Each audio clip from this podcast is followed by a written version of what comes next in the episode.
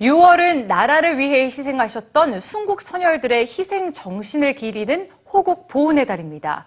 하지만 작은 분쟁부터 비극적인 테러까지 세계 곳곳은 아직도 전쟁 중인데요. 네, 오늘 꿈꾸는 책방에서는 전쟁과 평화의 의미를 되새겨보는 책을 준비해봤습니다. 선민지 문화캐스터입니다.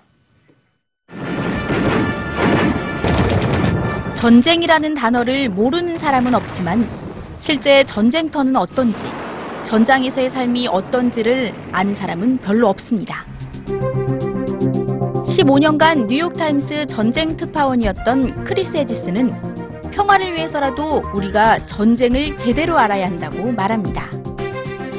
TV에 나오는 전쟁 관련 뉴스를 믿어야 하는지, 총에 맞으면 어떤 느낌이 드는지, 살인을 해야만 하는 군인들은 어떤 반응을 보이는지, 책은 냉철하리만큼 사실적인 내용을 짧은 문답식으로 나열하고 있지만 그 어떤 반전 메시지보다도 강렬한 전쟁의 참혹성이 피부에 와닿습니다.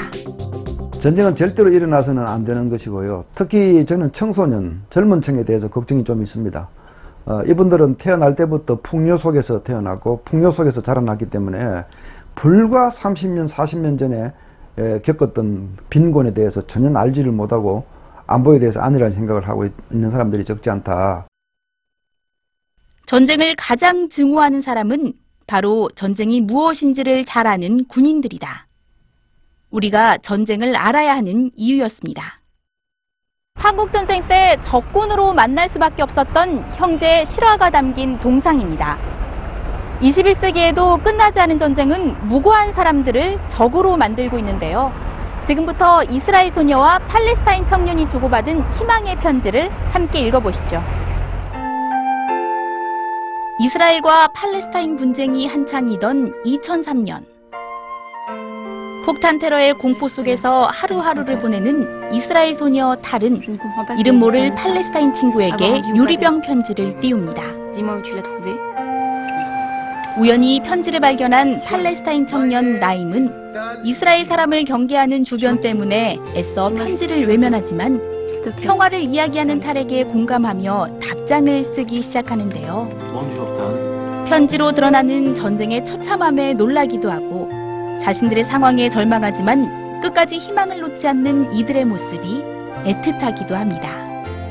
de ce qui les anime, à la fois un grand désir de, de vie, euh, de, de réussite sociale, et puis la confrontation à, à tous ces blocages euh, qui, qui sont dus à la situation.